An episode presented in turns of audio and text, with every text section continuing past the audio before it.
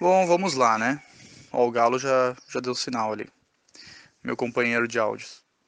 Uh, eu me enrolei um monte para fazer esse áudio, né? Porque certamente ele é o mais complicado até o momento. Ele traz a, a questão da natureza centenária do ser humano. Né? Então, aquela questão dos sete corpos, sete princípios. É, isso aí até muita gente já, já se deparou. O problema é que esse trecho então, obra-chave para a Teosofia, de Helena Blavatsky, página 87 até o início da página 89. É um trecho curto, são duas páginas e meia. Mas ele traz umas informações que são um pouco complexas, eu diria. Uh... Bom, vamos por partes, né? Por que, que eu considero complexo isso? Primeiro, apesar de muitos estarem familiarizados com esse conceito, é... a visão da Blavatsky é um pouquinho diferente da que é mais conhecida. Né, a mais conhecida, mais aceita, mais divulgada, eu acredito que seja a da. Eu acredito que seja ela a fonte da, daquela aquela estrutura que geralmente se apresenta. A Blavatsky apresenta um pouquinho diferente, essa obra é dela, então vou apresentar a visão dela. Né? É, essa é uma questão que eu me dei conta há pouco tempo. Eu estudo esses assuntos há quase 20 anos, faz 19 anos, né? Ano que vem faz 20. E eu me dei conta ano passado só que para a gente conseguir falar, escrever alguma coisa, a gente tem que ter uma linha, né? A gente em algum momento vai ter que escolher algum autor como referência. É, não precisa ter pressa para isso, né? Eu demorei 18 anos para me dar conta e para concluir que eu vou, né, usar Blavatsky como base terminológica, né, dos termos, porque o, o, os autores eles mudam os termos, né, o que é aceitável, porque é a interpretação, né, a palavra, a descrição da coisa não é a coisa. Então, tu pode descrever a mesma coisa de diversas maneiras, é o que as religiões fazem, né, o mesmo conceito explicado de diferentes maneiras. É, mas tu vai ter que ter uma referência, né? Tipo, ah, tu tá falando de alma, mas em qual contexto? Né? Existem quantos contextos, né, para a palavra alma. Então, tu vai ter que escolher um, né? Porque senão ninguém vai se entender. Não quer dizer que tu vai concordar com tudo que o autor diz. Os autores não são infalíveis. Blavatsky não é, nem os mestres não são. Eles mesmos admitem, né, que eles não usam seus poderes de adeptos do início da carta até o fim da carta, e eles são falíveis, e eles tinham baixo conhecimento, né, da língua inglesa, né? É, principalmente uma hora e detestava escrever. Então, eles não são falíveis, né? Kutume admite lá, diz pro Sinet reorganizar o que ele escreveu se ele achar adequado, né? Porque às vezes eles não nem têm como expressar um conceito transcendental perfeitamente em palavras. Dito isso, então é uma questão de termos. Qual terminologia a gente vai adotar, tá? Não quer dizer que vai, vai concordar com tudo que o autor apresenta. Eu adotei Blavatsky no meu estudo, como referência no momento, né? Pode ser que um dia eu mude de ideia, mas porque principalmente porque ela é a fonte, né, de todos os outros autores que surgiram depois. Tem os autores né, via sociedade teosófica e via outras vertentes derivadas, né, e tudo mais. E, mas todos eles vêm da Blavatsky, então eu, eu tenho uma inclinação a tentar ir mais na fonte que eu consigo das informações para tirar minhas próprias conclusões, né? Para não ficar pegando a interpretação da interpretação da interpretação. Mas isso é algo meu, né? A pessoa pode escolher quem ela quiser, mas nos meus áudios eu vou usar ela como referência. É, o que ela escreveu, né? Então, começando. É, é, importante você. Eu vou mandar uma foto da tabelinha, que sem a tabelinha não vai ter como entender o que eu estou falando. Então, tem uma tabelinha aqui na página 88 que apresenta a divisão que a Blavatsky apresenta, né? É, ela apresenta os termos em eu não vou ler toda a tabela, só vou né, comentar, depois olhem a tabela diretamente. Ela apresenta os termos em sânscrito, o significado esotérico e a explicação. Aí tem o quaternário inferior e a tríade superior imperecível, ou seja, o eu imortal, que não é tão imortal assim. Esse é um dos problemas desse, desse, desse trecho que é o mais complicado de explicar. Que a alma humana, segundo ela aqui, não é imortal a gente conquista a imortalidade. E a gente não tem a eternidade para isso. Né? Então é um conceito um pouquinho diferente né, do que a gente está acostumado. A gente pode concordar, aceitar ou não, enfim. Né? Mas quem acha que ela está falando a verdade, isso é um fato, e não uma questão de opinião. Mas vai de cada um de nós né, julgar e pesquisar, ver se isso é verídico ou não. É, mas é isso, então vou explicar o porquê, tá? É, então, primeiro, o quaternário inferior, a Blavatsky apresenta diferente daquela visão que geralmente se apresenta. Geralmente se apresenta assim, né? Uh, não vou falar em sânscrito, que né, meu sânscrito é terrível. O corpo físico, duplo etérico, corpo astral e mental inferior. Esse seria o quaternário. E depois lá em cima, né? Então vai ter o mental superior, mana superior, é, o Budi e Atma. Esse é o mais comum de se encontrar. Blavatsky não separa manas, ela não separa a mente. A mente para ela não são dois veículos, é um veículo só, com duplo aspecto. A gente tem, continua tendo o mental inferior e o mental superior, mas são duas, é, dois aspectos do mesmo veículo, ela não separa. Então, o quaternário inferior para ela seria o corpo físico, o prana, que é a energia que circula no duplo etérico, né? Que na, na, naquela constituição lá mais conhecida, mais aceita, é, é, não consideram o prana um veículo, né? Porque o prana é uma energia. Enfim, mas Blavatsky considera um veículo. E o corpo astral, que para ela é a mesma coisa que o duplo etérico, né? Que é o molde do qual o corpo físico deriva ou se baseia, enfim. É, então o que ela chama de corpo astral é o que a Bezan, até onde eu entendi, chama de duplo etérico. E ela apresenta daí o Kama Rupa, que é a sede dos desejos e paixões animais. Agora eu li aqui o que está na tabela.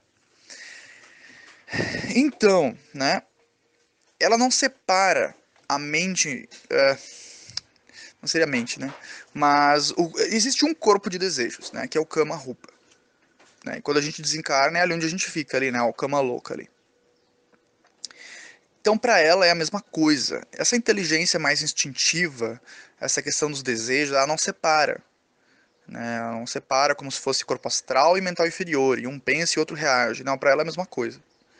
Né? Então, esse seria o eu, o eu é, mortal. Seria tudo isso morre após o desencarne físico, segundo a literatura teosófica. É, né, diferente do, do, do, conceito de outras vertentes, talvez, que acham que a gente morre, vai para o astral, depois volta para cá. Não, não, não. A gente morre, vai para o astral, fica um tempo lá, morre lá também, entra em Devachan, ou Devakan, sei lá, e depois, bem depois, volta, né, com os, esses quatro, esse quaternário aqui, tudo novo. Isso aqui é o que a gente chama de personalidade dessa vida. Isso é o Charles, né? Personalidade. Ou alma animal. Também é chamado de alma animal, essa partezinha aí que morre, Aí na tríade superior, a gente tem manas, que é a mente, né, que para Blavatsky então é um princípio dual, tem duas funções. E que seria, aqui segundo né, a interpretação aqui, chamada de alma, uh, alma humana. É, ela está ligada lá à alma animal, ou à alma mortal. Né? A de baixo seria a alma mortal, e a de cima, então a humanas, seria a alma humana. Porque é ali que está o ego pessoal. O que, que é o ego pessoal? É aquela consciência uh, derivada das nossas experiências, né? Ali que está o corpo causal, é ali que está o karma, né? os registros kármicos. É em manas que se encontra, até onde eu entendi.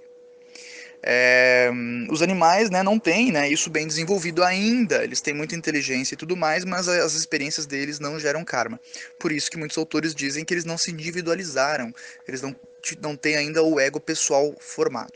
Tá, tá ainda né, tá em processo. Alguns animais já, já tá quase, né? Tá chegando lá. Dizem que os, animais domésticos estão tá meio formado ali, né? Mas não tá pronto ainda. Ainda não gera. As ações deles ainda não geram resíduos, né? Não, não precisa estar. Tá na outra vida tá consertando o que, que fez de errado.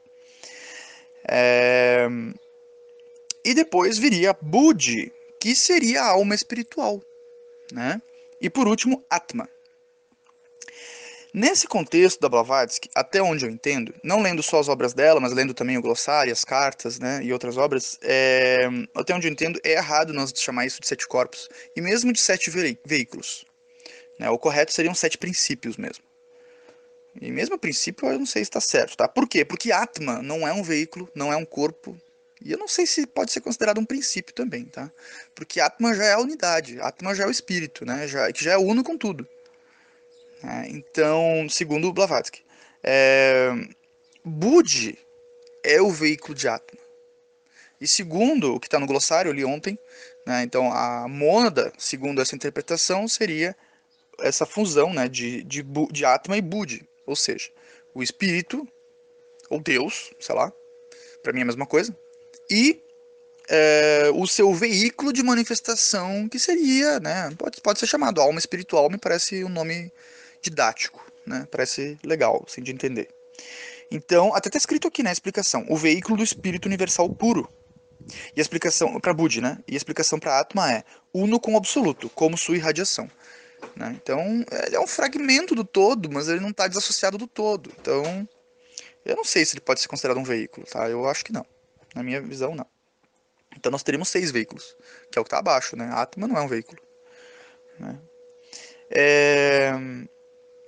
Aí então, qual que é a questão, né? Então lá em Manas, voltando, aí agora o, ponto mais complicado, que é o fato de que essa alma humana, essa parte de cima aqui, Atma e Budi, né? Então, ou seja, o espírito e seu veículo, eles são eternos, né? A mônada ali não é, é, é realmente a parte imperecível, né? Não, não morre.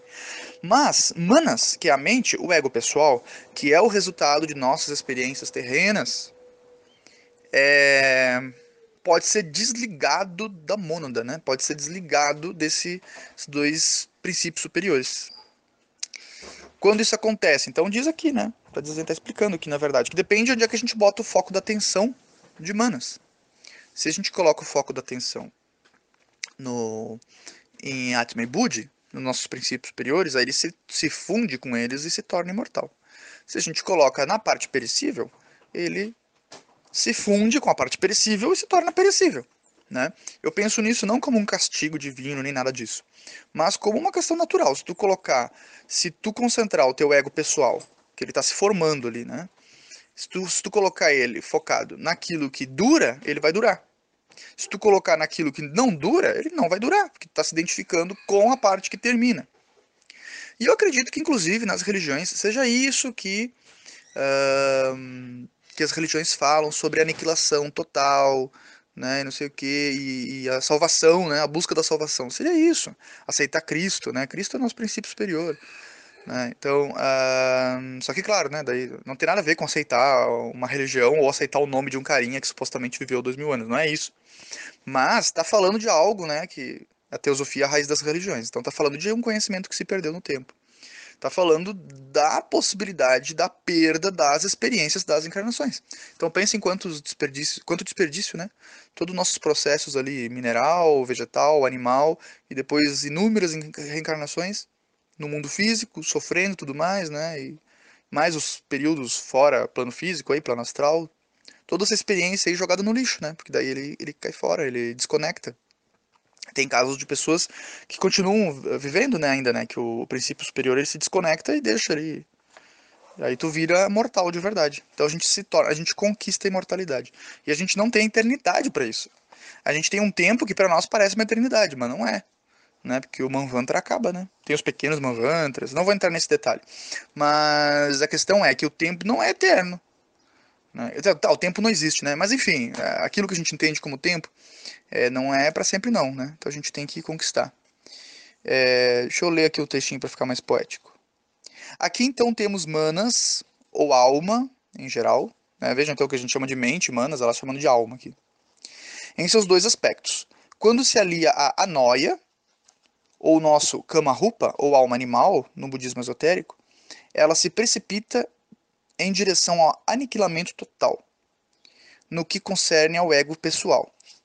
Quando se alia nous, Atma e Budi, né, nous, é, acho que também é o conhecimento, né, acho que é a tradução, né, a noia ser ignorância, acho algo assim, não lembro agora. É, Funde-se ao ego imortal e imperecível, e então sua consciência espiritual do ego pessoal que existiu torna-se imortal. Então é isso. Né? O espírito, claro, não morre, né? Atma Budi continua de boas, mas ele perde as experiências. Porque todas as experiências ali, né, que registradas pelo corpo causal, ou seja, das nossas vidas, né, as nossas experiências aqui na roda do Sansara, registros kármicos e tudo mais, tudo isso é experiência do ego pessoal.